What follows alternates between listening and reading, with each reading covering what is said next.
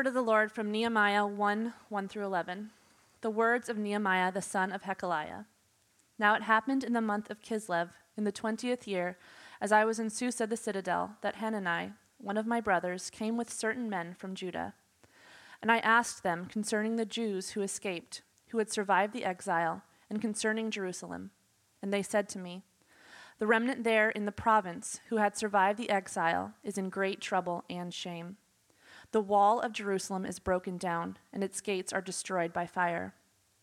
As soon as I heard those words, I sat down and wept and mourned for days, and I continued fasting and praying before the God of heaven.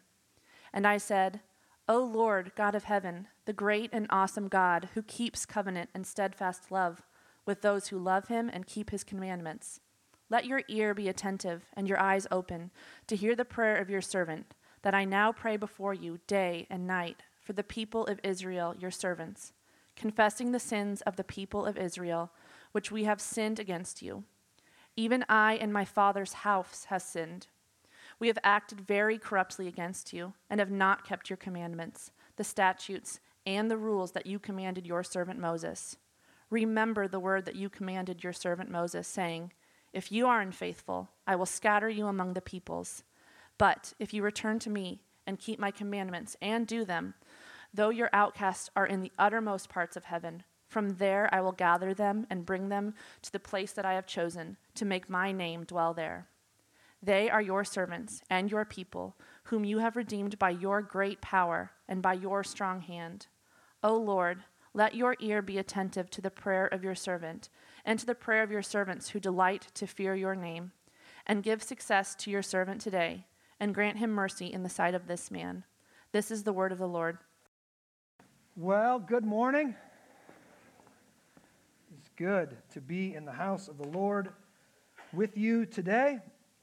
Welcome to Sacred City Church. If you are new here, my name is Justin, and I am the lead pastor here at the church. This is my second week back after a three month long sabbatical. I know some of you want to hear more about that sabbatical. Um, I'll probably do a podcast soon, maybe this week, on that. I'll let you know what I did, what I learned, what I read, all that kind of fun stuff. Um, but I, I, let you know that I was on a sabbatical because if this sermon falls short, I can just you know, help you lower your expectations a little bit this morning. I'm rusty, okay? Let's just blame it on that. Uh, but I do want to welcome you. Uh, this church, Sacred City Church, is a church that believes the Bible is the Word of God. We love Jesus, and we believe that God has called us to be, in the words of Jesus, a city set on a hill, a sacred city.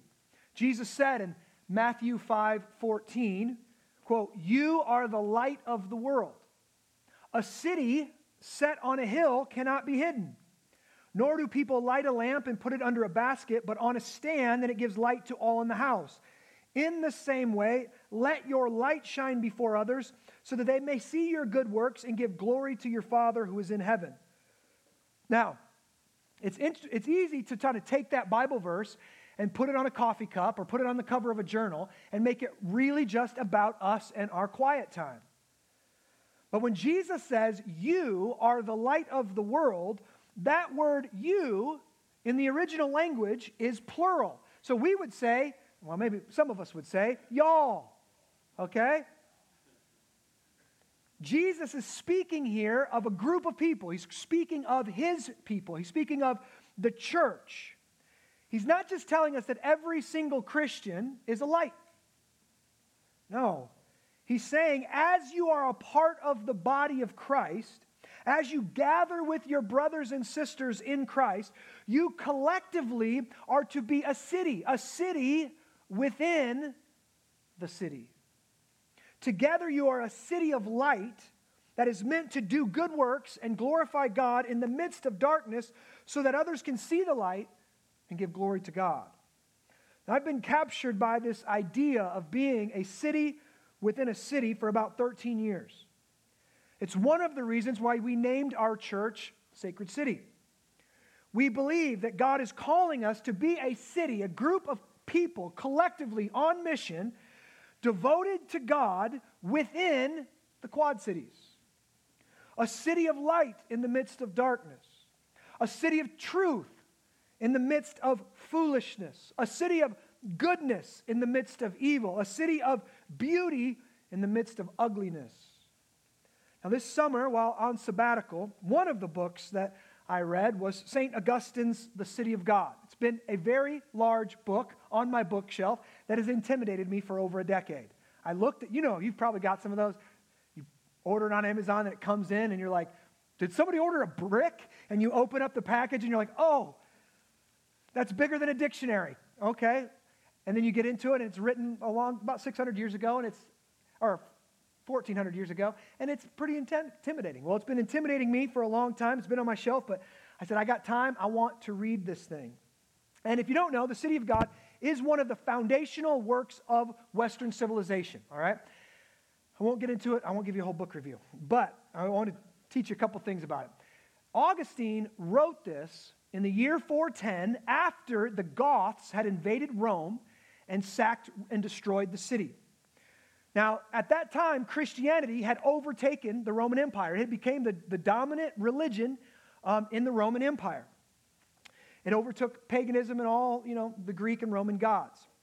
And here's what happened. After the Goths came in and sacked the city and destroyed it, the people, the everyday citizen, and some of the philosophers started blaming Christianity.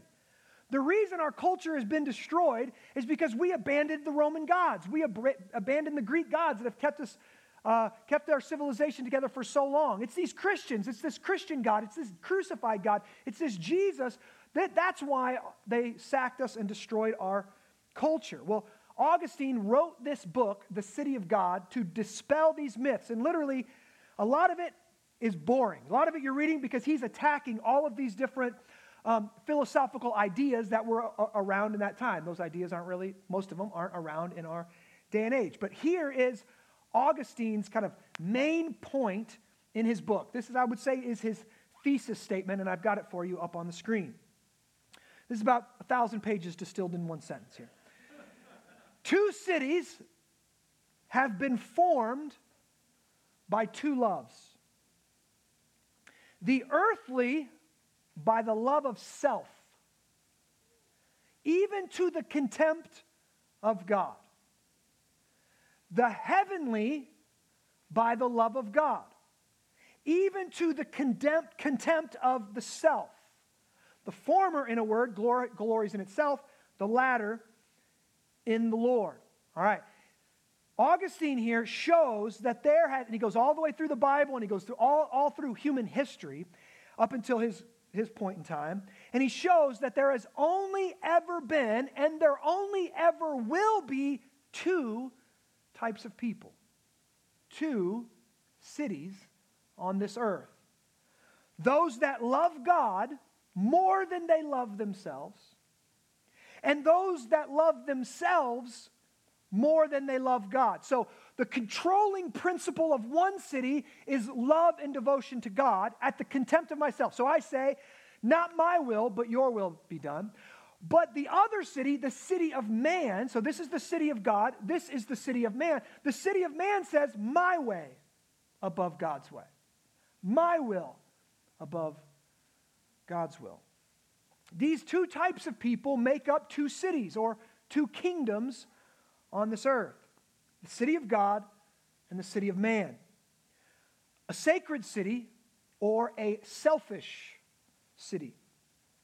Those who live on this earth as citizens of heaven, and those who live on this earth as traitors to King Jesus.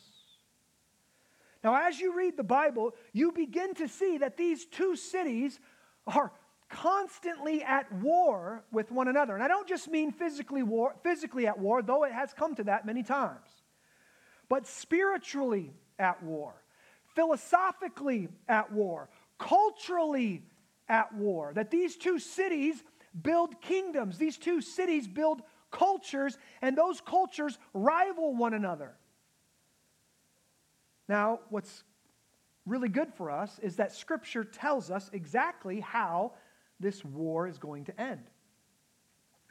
Jesus, who is reigning right now at the right hand of the Father and orchestrating all things to his end and according to his will, he will return to this earth again and set up his heavenly kingdom on this earth, and all of his faithful followers throughout all time will reign with him as he puts all of his enemies under his feet, and every knee will bow and every tongue will confess that Jesus Christ is Lord.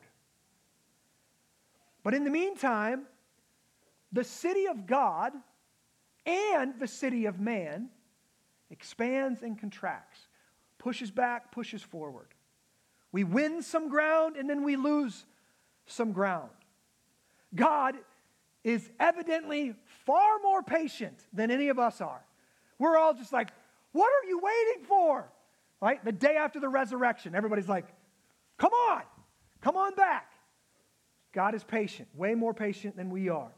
And his kingdom is coming on earth as it is in heaven very, very slowly, it seems. Currently, in our culture, it seems that we are on the defensive, that we are actually losing ground that maybe our forebears have, had gained before us. But, and this is good news for us, it looked that way for Augustine too. But Christianity would go on from Rome and it would expand and it would Christianize Europe and it would come to the shores of the United States of America and it would spread across our continent. There would be several great awakenings. So, who knows what God is going to do next? See, as our culture tries to deconstruct everything in our society that had its foundations in Christianity, what are we to do? Now, in one sense, that is what the books of Ezra and Nehemiah are all about. Too many Christians have never read or studied these books. And instead, they've been formed by fictional books like the Left Behind series that teach them to believe that Christians are just supposed to sit around, do nothing, and watch the world get darker and darker and darker until Jesus raptures them off this planet. Now, listen, those books are fiction and they are based in a view of the end times that has only been around the last 100 years or so. Now, if you came to faith in the last 30, 40 years, well, most of us did, right? You, you think like most of you probably came to faith inside a church that taught a view of the end times like that. Things are getting worse, worse, worse, worse. Finally, the whole world's going to be terrible. And Jesus is like, let me get my bride. Like he's just sitting up in heaven, like, not bad enough yet. Come on. Hurry up, this sinning down there. Let's go. That is a view that's only been around the last hundred years or so. No, what are we to do? We are to put our hope in the Lord and we are to get to work wherever we are for Christ and his kingdom. We are to build a city within a city if deconstruction is the view that tries to tear down everything that had its foundations in Christianity, you could say that God is calling us to be reconstructionists and constructionists. We are to be rebuilders or renewers and builders. We are to rebuild what has been lost, and we are to build new things for Jesus and his kingdom. Now, one of the interesting features of the books of Ezra and Nehemiah is that their cultural contexts were similar to Augustine's and similar to ours. They were writing, they were not writing in a time of great revival and great renewal. Like you read the book of Acts and you're like, that's what I want. I want to live there. And God's like, sorry, you're born here. Like Augustine is like, oh, the Goths just destroying our civilization. I would like to be born. Now I'm reminded of a quote from the Lord of the Rings. Right? Every man wants to be born in a different time, but we are born for this time right now. We don't get to choose how dark the days are. We get to choose who we are and what type of character we're going to be in the story. So these men, Ezra and Nehemiah, were writing in a time where it seemed like the city of God was flickering out. The city of God was being destroyed. It was a season when the city of man seemed to be winning. For that reason, I think these books are going to be really good for us to study. If you remember, we've already went through Ezra, and Ezra was about what to do first when you're rebuilding. If you want to build a city of God, you start with worship and teaching the scriptures. Worship or religion is the foundation for every society. Now, it's important for us to wrap our head around that. Religion is the center of every society, even a supposed secular society.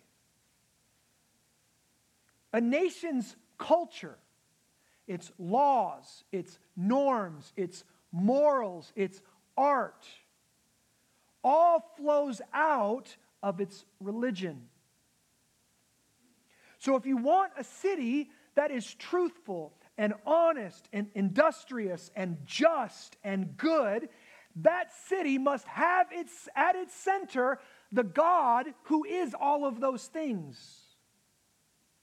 God doesn't possess those traits. God is that way all the way through. Our society seems to forget this or they don't want to acknowledge this. They want to dismiss God and they want to put science or evolution or the rational mind at the center of all things and then say, here's our new moral standard, here's our laws. Well, we could just say that's completely subjective, that's completely based upon your opinion, and other cultures have different laws. You can't put man at the center. It won't hold. And that's why our society isn't hold isn't holding together right now. It's being pulled apart because something bigger than man's opinion has to be at the center, and that has to be God. So the first thing they do in Ezra is they build the temple. That's what Ezra was pretty much all about. Ezra was a priest and a scribe, if you can remember. He set up the temple and then he taught people the laws of God.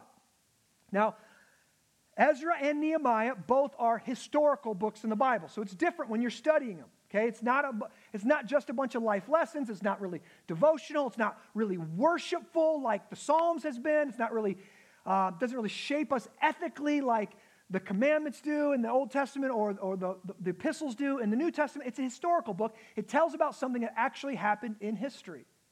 And if, if you remember, Ezra and Nehemiah were originally one book, they were written on one scroll. And most likely, they were united with 1st and 2nd Chronicles. Now, listen, if you read 1st and 2nd Chronicles, it's a history of the kings and the ups and downs and the, and the uh, worship of God, the right worship of God, and then the, they, they, they walk away from God, and it's up and down the whole time. The last two verses of the book of Chron- Second Chronicles and the first two b- verses of Ezra are the exact same. They're identical. And what's, what conservative scholars believe is that, here it is, First and Second Chronicles, Ezra and Nehemiah were all one book, but that scroll would have been over a mile long. So they chopped it up. That's why a lot of people don't, they don't know who the author of First and Second Chronicles were. I believe it it was Nehemiah. He's the last one writing it. He's, he's chronicling, he's putting everything together, putting Ezra's together, and then putting his own at the very end. I believe it was Nehemiah. He, so he wrote all four of these books, one long narrative, one long historical narrative, and then he chopped them up so they could be handled by the priests. So Ezra and Nehemiah were contemporaries of one another working together to rebuild the city of God. Ezra was the religious professional, and Nehemiah will come to be the governor. Now, modern liberal scholars debate this. I'm not going to get into it too much, but they think Nehemiah was written like hundreds of years later, uh, and that the Nehemiah that's mentioned in Ezra and the Ezra that's mentioned in Nehemiah are different, are different Nehemiahs and different Ezras. And it's really confusing and ridiculous. If just when you read I don't have time to get into the debate this morning, but from a plain reading of the text, it seems that Ezra and Nehemiah knew each other. Their overlap, their work is overlapping with one another, and they're working together to renew Jerusalem for the glory of God. But this morning, this book doesn't begin with Nehemiah as a governor. All right? It begins with Nehemiah in Susa, the winter resort of the Persian king. So, we're going to start there. Let me pray for us. That's a long introduction, I know, but I had to introduce the book. So, and then let's get into the text of Scripture. All right? Let's pray. Father God, we come to your word trembling this morning. Oh God, would you speak to us? Oh God, would you open our eyes? Oh God, would you teach us from your word? Your word is truth, your word is life.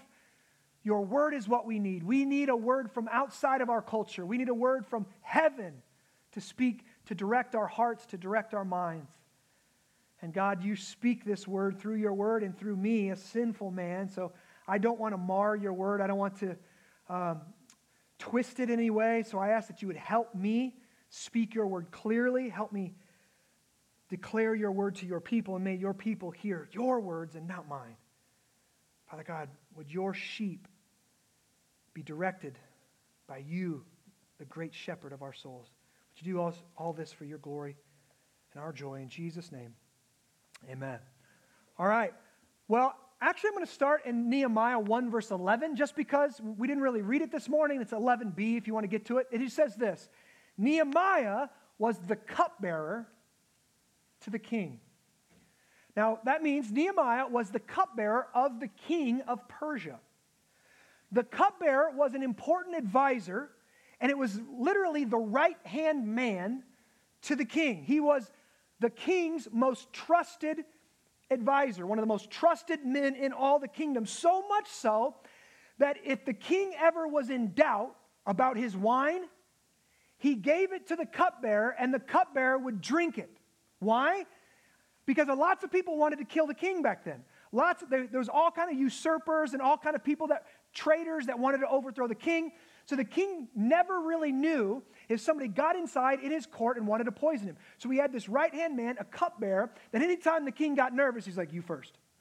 Now, that's a tough job, right? You're, you, you, this is probably why, in our words, Nehemiah was a Christian, right? Every single drink, he had to trust God with his eternal soul, right? Might be my last one here today, Lord, right? So Nehemiah is this trusted advisor to the king of Persia.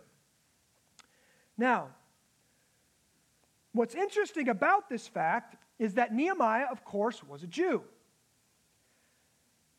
He was one of the exiles who had been carried away out of Babylon. His family had been carried away out of, out, or out of Judah and out of Jerusalem into Babylon. He had been deported. Remember, Nebuchadnezzar deported the best and the brightest of the Jewish culture into Babylon. So, what we see here right away in this text this morning, we see a man of God living faithfully to God in the midst of a pagan culture. And not just any pagan culture, but the upper echelons of a pagan culture. He's right next to the king, but Nehemiah, we could say it this way Nehemiah is serving the king of Persia, but he only worships the king of kings. Okay? So he knows where his, alli- his allegiance lies. First, God, second to the king of Persia. Now, Proverbs 18 16 says this quote, A man's gift makes room for him and brings him before the great. What does that mean? That means a person's talents that have been given to them from the Lord, as you um, steward those well and shepherd those well, and you become really good at what you do, your gift that God gave you can bring you before great people. And then that gives you a great opportunity. Now, just like Joseph and Daniel and Ezra before him, Nehemiah remains faithful to God in a pagan culture, and God lifts him up into an influential position where he can use his gifts for the kingdom of God. And what we're going to see is that God uses men and women like Nehemiah to build the city of God, to build his kingdom on this earth. So let's go in verse 1, verse 1 the words of Nehemiah, son of Hacaliah. Now it happened in the month of Kislev, in the 20th year, as I was in Susa, the citadel. All right, now we don't, in the 20th year, he doesn't really tell us the 20th year of what. So conservative scholars, well, they're all over the place, but I, I agree with James Jordan here that he's speaking the 20th year since Ezra went back in and started rebuilding the work in Jerusalem. Okay, so the 20th year of Ezra's work, this is about to happen.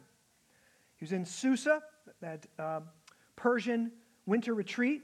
That Hanani, one of my brothers, now we don't know if we think this is probably actually one of his brothers or if it's just one of his Jewish brothers, came with certain men from Judah. Okay, Judah here is the, the province.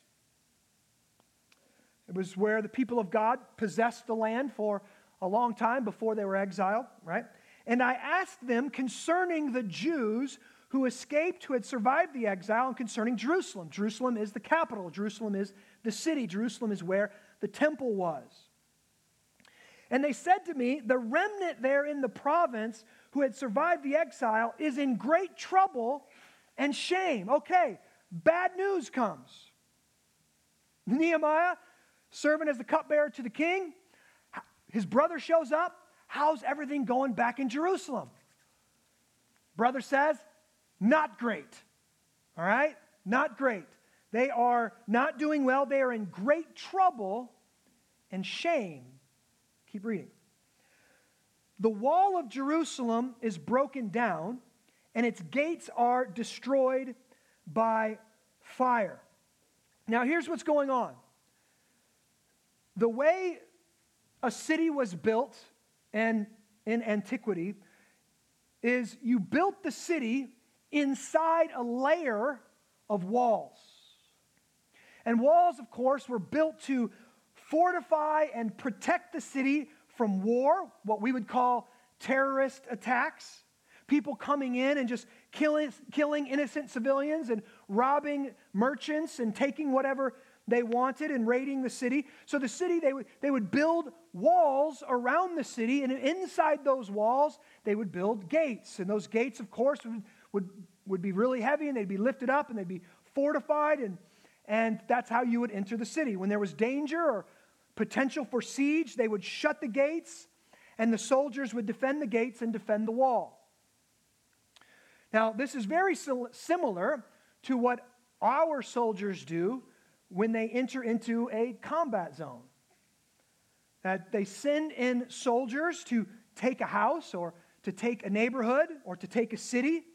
And as these soldiers secure the real estate, they then build walls around it. They build fences and barbed wire around it, and they have a secured gate or two that allows the base to function securely without being overrun by enemies. So the scenario here is that Ezra is back in Jerusalem. Remember Ezra, back in Jerusalem. He's working hard to rebuild the temple. He's teaching people the Bible. And just like a religious professional, he doesn't really pay attention to much else. Right? I got to be honest. I am a pretty focused person most of the time. My wife is the only reason my kids have clothes, and I actually have clothes that match most of the time. I am focused on what God has called me to do. I'm focused on reading the Bible, I'm focused on studying, I'm focused on being the man that God's called me to do, but I can get really myopic in my vision. I get really focused. And it seems like Ezra was like that. Ezra's like, God's called me to do one thing rebuild the temple, teach people the Bible. That's all I'm going to do. He has, he's not even looking at the city and, and the walls that are torn down and all the stuff that's going around him right now. He's just focused on his task. And Nehemiah hears this and is concerned. The city, Nehemiah, or Ezra's focused on this sacred city, but the city outside has no protection, no walls, no gates, and they could be physically attacked and physically overrun at any moment. Now, Nehemiah hears this news from his brother. Let's see how he responds. Verse 4. As soon as I heard these words, I sat down and wept and mourned for days. And I continued fasting and praying before the God of heaven. That term God of heaven, it's interesting. That is a universal term for God that was used in um, multicultural contexts. Between courts of different kingdoms met together, they would use that term God of heaven. what we see in verse 4 is that Nehemiah has a visceral, emotional, heart level reaction. He is absolutely crushed when he hears the news. Like Jesus, who would go on to weep over Jerusalem, here Nehemiah is weeping over Jerusalem. He is weeping for the state of the city of God. He is weeping for the people of God. He's weeping for his church. He is a heartbroken, devastated man. Now, if you connect this with chapter 2, verse 1, you'll find that he fasted and prayed and wept for three or four months before he made up his mind what he should do. Now, this is not a normal response. I'm, I'm going to just say it like that, right? Human beings could not function in a sinful world if this was meant to be our normal response, right? Every time you walked by a homeless person, you have this response. Every time you hear some bad news on the news, you have this response. Every time you hear something crazy that happened in the public schools that you can't get your mind around, you just, Rah! you just have this kind of response, right? Weeping for months. So, what is going on? Well, I think what is going on here is that God, by His Spirit, for a very specific purpose, is actively at work here provoking Nehemiah. That God is opening Nehemiah's eyes to something special, maybe something supernatural, maybe something important, because he's got work for Nehemiah to do.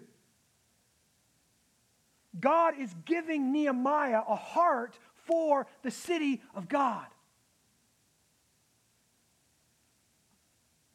Now, I'm asking God that God would do the same for me and for you, for all of us together.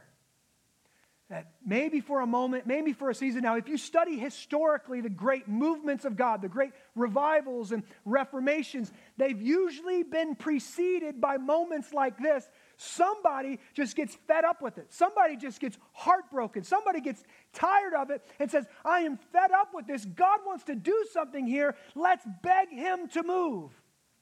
That's how the revivals of old have started. But for us, it's, our heart doesn't go that direction most of the time. And most of the time, honestly, if we're, we're honest, it's because we've just got used to the darkness. It's all we've ever known.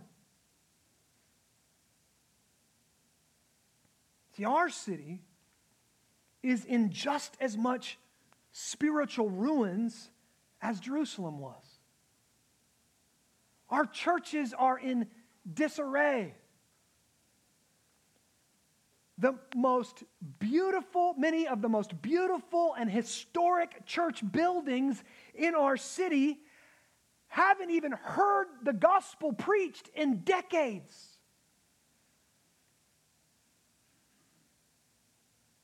It's been literally decades since anyone was brought from spiritual death to spiritual life. It's been decades since anyone has felt grieved over their sin and repented of their sins and been absolved of their sin and cleansed of their sins by Jesus Christ and resurrected to new life, called into the ministry. But since they are a part of a denomination, They've been going on for decades and years and years and years. They've got deep coffers and they can keep the lights on and keep the bills paid and keep a few people sitting out in the pews. we uh, you know, our city has been one of the least church cities in the United States of America, according to Barna Research. That means the majority of those in our city do not know God. That means they don't know where to go to have their sins forgiven. Why is depression and anxiety and violence and self harm and all of these conditions of the soul at record highs today? Because no one knows where to go to have their soul healed. They don't know who the soul healer is, and that's Jesus Christ. Too many pulpits, all that's being preached is a repackaged version of what the culture is selling. That's because our city, and because of that, because of the secularization of our pulpits and our churches, our city is getting more and more secular, more and more confused, more and more violent and dark and depraved. Why doesn't this move us like it did Nehemiah? Why don't we weep and pray and mourn and fast and beg God like he did? Honestly, I think it's just because we've gotten used to it and we don't have the eyes of faith that can believe it can be any different. It's all we've known, maybe. Well, I'm asking God to do what only He can do. I can't do that. I can't provoke that. I can't create that in myself. Only God can do that work in us. I'm asking God to give us a heart like Nehemiah here, to provoke us like this. Let's get back in verse 5. okay, so the first thing he does, sits down, he weeps, he mourns for days, he fasts, and he prays. Now we're going to see some of that prayer. And I said, O Lord God of heaven. Now, this is interesting. O Lord God of heaven. He, Nehemiah is combining two, ter- two words here. Combining two terms. O Lord, Yahweh, right? The God of the covenant, the God who's revealed himself specifically to Israel, God's people, and God of heaven, this kind of universal term of God. He's saying God is the only God of all the kingdoms of men. Every other God is a little g God, okay? All the other gods of the world, world religions, are nothing but idols. They're nothing but demons. They are not God. Only God, Yahweh, is above all. He created it all, He sustains it all. The great and awesome God, look at this, who keeps covenant and steadfast love. That word is hesed in the Hebrew, and it's a very important word they translate it steadfast love. I like my term, my definition of, of steadfast love is God's never ending, always pursuing, one way love. That God sets his love on a people, he makes a covenant with them, and there's no turning back, there's no stopping it. God's love is a conquering love. He puts it on me, and I receive it, even if I, am shaking my fist at it, it's an overwhelming love. He's the hound of heaven. He conquers my will, and then I say, Thank you for doing that. That's what I needed from you, Lord.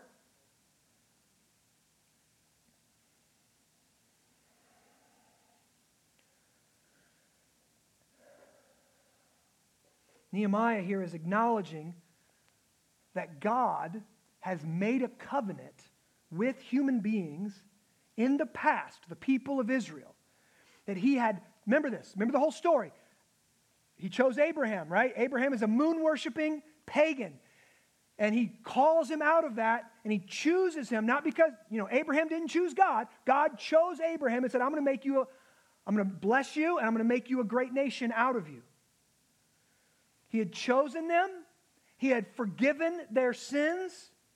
Uh, when, when they grew up and they went into Egypt, right? With Moses, he raised up Moses and he rescued and he had redeemed them out of Egyptian slavery. Then God gave them his commandments and he gave them his laws and his statutes and said, This is how I want you to live. This is your ethical requirement of living. I'm going to give you that land, Judah. That land's going to be yours forever and ever. Here's what I'm asking of you, though. I'm, so I'm giving you grace. I'm giving you redemption. I'm putting my love on you that you did not deserve. And all I ask from you is in return, you would love me and obey me. That's it. And if you love me and obey me, I'll bless you. But if you disobey me and you hate me and you walk away from me and you worship other gods, then you're going to be scattered. You're going to be cursed. And we saw all through the Old Testament up until this point when they loved God, when they obeyed God, when they worshiped God, they were blessed and it went well for them. And when they walked away from God and they disobeyed God, did not go well for them. That's how they wound up in exile. Now listen, God hasn't changed. God is still a covenant keeping God. He only relates to human beings through a covenant. And there's only two covenants now that you can relate to God through. Number one is called the covenant of works, and that is you'll be judged based upon your works. If you obey God perfectly your whole entire life, you'll receive eternal life. If not, you'll receive eternal damnation. That's the covenant of works.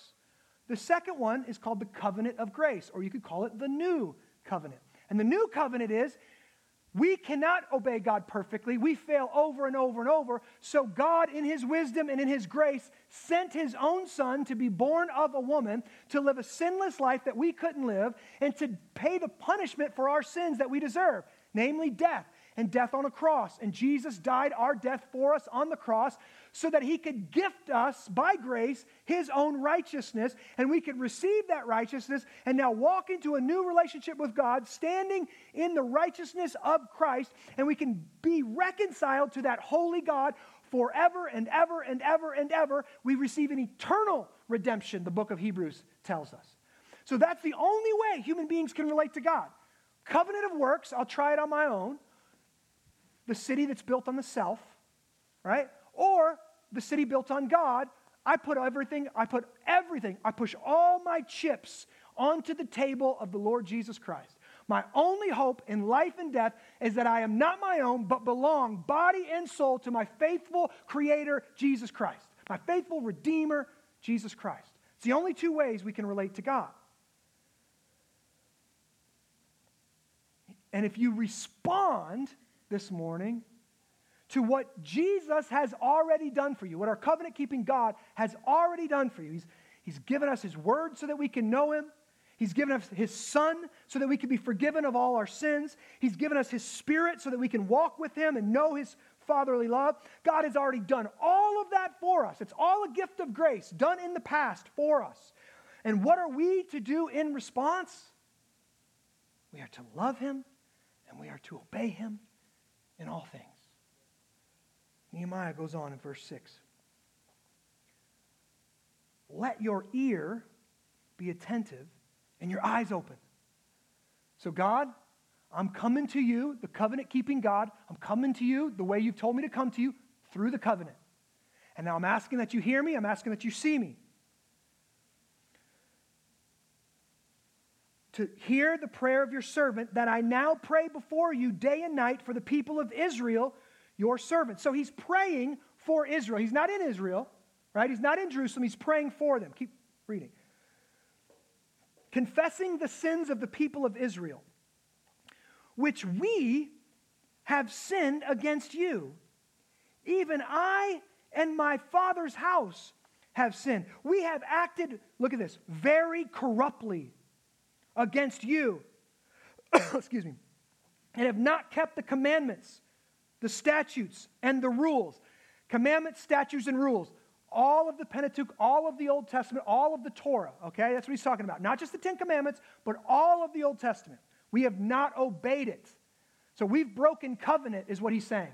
We've broken covenant with the God of the universe. He says this He remembers the covenant. Remember the word that you commanded your servant Moses, saying, If you're unfaithful, I will scatter you among the people. So he recognizes the reason we're in exile and the reason Jerusalem is torn down, it's our fault and our forefathers' fault. We walked away from the covenant.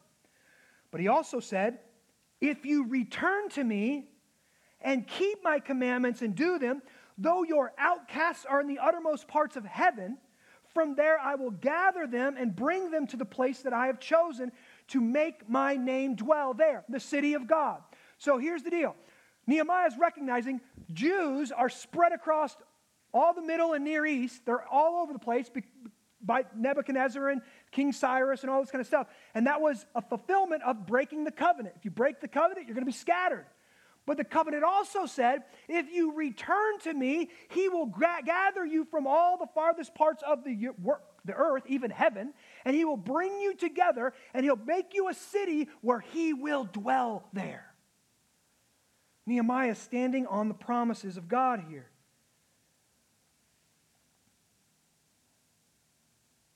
Verse 10 They are your servants and your people, whom you have redeemed by your great power and by your strong hand. Now, some of these words here, oh man, they barely make sense to us. See, we live in the most individualistic culture that has ever existed on the face of the planet. We have been taught for generations that we are first and foremost individuals.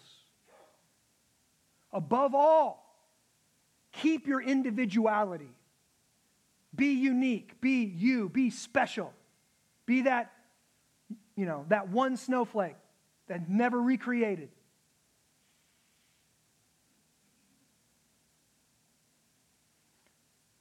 So, in our society, what matters most is not your family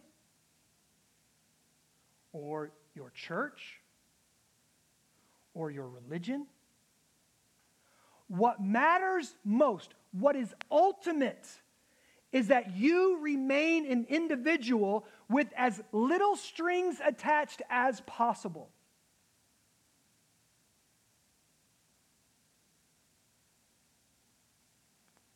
So when I read these texts and I hear him saying, He's confessing the sins of his people. He's confessing the sins of Israel. He's saying, Me and my father's house, we've also sinned. There is this collective idea, there is this collective consciousness in Nehemiah that he knows he's united to his past. He's united to his people. He's united to his city. He's united to those who share his faith that trumps his individuality. So he sees his city go bad, and he's like, that's my fault too. And his heart's broken for it. I got to be honest. I think many of us, at least for me, when I see our city going bad, I can tend to say, what, that, what does that have to do with me? Crazy people being crazy. I didn't do that. I'm not doing that. We forget that we are in a covenant with God. Now, I want, to, I want to break this down for us a little bit. We are in a, if you're in Christ, you are in a covenant with God, okay? Jesus Christ is the mediator of that covenant. That means we have a responsibility to love him above all things, to know his word, and obey it. That is our individual response to his covenantal love. We are to love him, we are to worship him, we are to know him and obey him, okay? But there are other covenants. If you are married in here, you also have a covenant between your wife and God. And you or husband and God, and you are, have made a covenant to love them, men, to love your wife like you love yourself, to lay your life down like Christ did for the church. And wives, you are called to honor your husband and to submit to his leadership like Christ did to the Father. You've made a covenant with your spouse. We are covenantal here, right? You've also, if you're a church member, Ben talked about membership coming up. We make covenant together with one another as the body of Christ. And we, co- we covenant, the elders covenant together to shepherd you in a certain way and to obey certain things and to treat you certain ways and to offer certain things for you, to teach you the word and, and teach right doctrine and, and, and, to love you and to shepherd you and to marry you and to, to bury you when, when, when that time comes. We've made a covenant to do that. And the members covenant to obey God and to live in community and to be on mission and to, to, to, to do ministry and all the different things in our membership covenant. We make a covenant to help each other's children follow Jesus, right? We, we make all of these covenants. Now, listen, here's the reality we break these covenants. But it doesn't make the covenant null and void. This is why every single Sunday, this Sunday is called a covenantal renewal ceremony. You get called in by God, and what do you do? You confess your sins. And what does he do? He forgives you of your sins. Again, it reminds you that he's forgiven all of your sins. We're renewing the covenant. Every single Sunday, we come to God and said, I screwed up again. I walked away again. And God says, I know, but I welcome you back because I give you grace, because you're coming through the Son of my Son, Jesus Christ. Every week. This is why we confess our sins over and over, and we can do it with joy on our face because God has absolved us of all of our sins, and we are in right fellowship with Him, not because of our obedience, because of Jesus, the perfect mediator of the perfect covenant.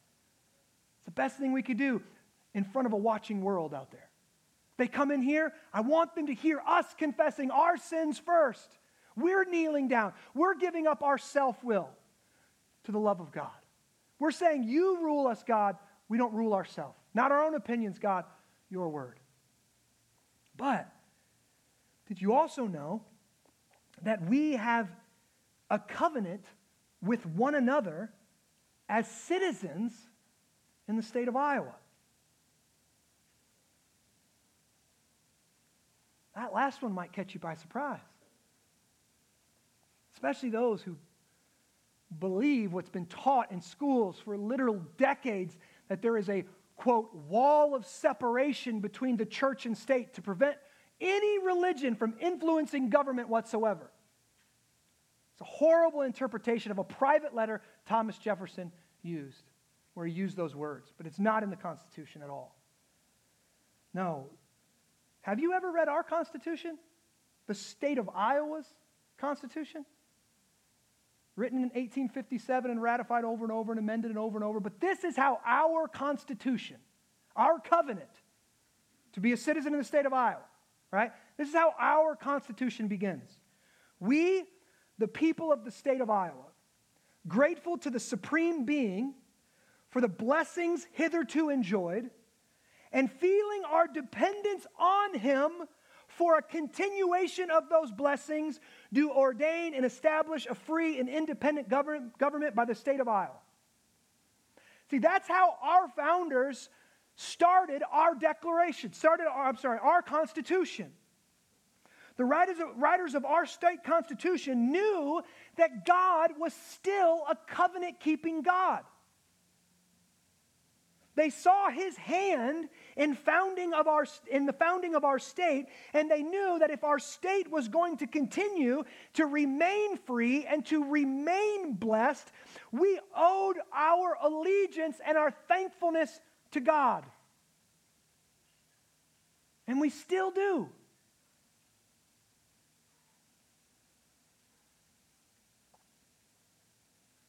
We still do.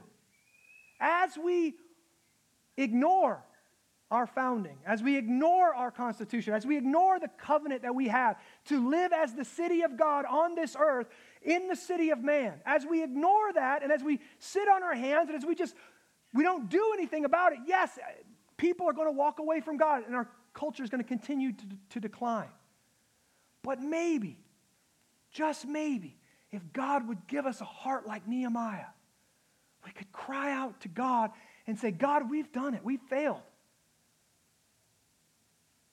We've, we've walked away from your covenant. We've walked away from your statutes. We haven't been teaching our kids the Word of God. We didn't even know that we could do this in the public square. We didn't even know we could do this in public schools. We didn't even know. So we've given up right after right after right. Father, we repent. You are king of the universe. You are king of Iowa. You are king of Davenport. You are king of our neighborhood. You are king of our home. You are king of our heart. You are king. Would you break my heart for this city and would you do a work of renewal here in it? We, we can't do it. We are powerless. We are a minority. We could never do it in our own strength. But God, you can. Nehemiah ends like this in verse 11. Oh Lord, let your ear be attentive to the prayer of your servant and to the prayer of your servants who delight to fear your name, and give success to your servant today and grant him mercy in the sight of this man. Now, this is so interesting because we don't know the backstory of Nehemiah. Where did Nehemiah go to school? How did Nehemiah's parents raise him? How did he learn the Word of God? How did he learn the story of redemption? How did he become such an amazing man? We don't know, but this is what God does. God works in the dark. God works in the secret. God works in the backwoods, nowhere towns of this world. And He shapes men for this kind of moment. And then these men, in humble dependence upon Him, say, God, I'm going to step out and I'm going to do what I think you're calling me to do, even though I have no, I have no guarantee that this is going to work. And God gives a man, a humble man, a boldness and a courage to step out and do something that could look really foolish to the world unless God's in it. And that's what Nehemiah is about to do. Nehemiah is literally, this whole chapter is like setting it up. One of the most amazing stories in the Bible, I think. He's setting up this reality of God, I think I'm here for a reason. I think I'm an attorney for a reason. I think I'm in this position in my work for a reason. I think I'm a teacher for a reason. I think I'm a housewife for a reason. I think I'm a mother and a father for a reason. I think I'm a pastor for a reason. I think you have raised me up for such a time as this, and my experience and my education and my knowledge of the Word of God, I think maybe you can do something special in this moment. Would you give me success? Well, we're going to find out next week. If God said no, then he would have been killed.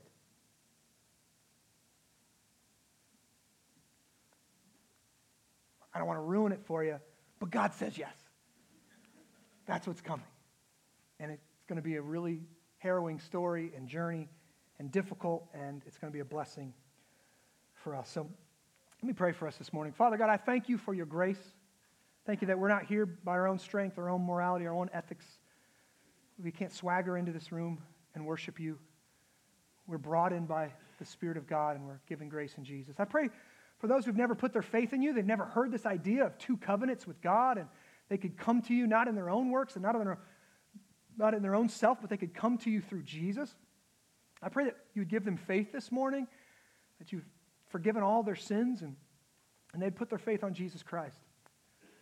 Father, for all the Christians in this room who have put their faith in Jesus Christ, you've given us a covenant renewal ceremony that we get to do every single week, a sacrament that we get to do every single week to remind us once again that we have been forgiven, our sins have been paid for, we are a part of the city of God, and God is so near to us as this bread and this wine goes into our body. God is more near to us than these elements are into ourselves.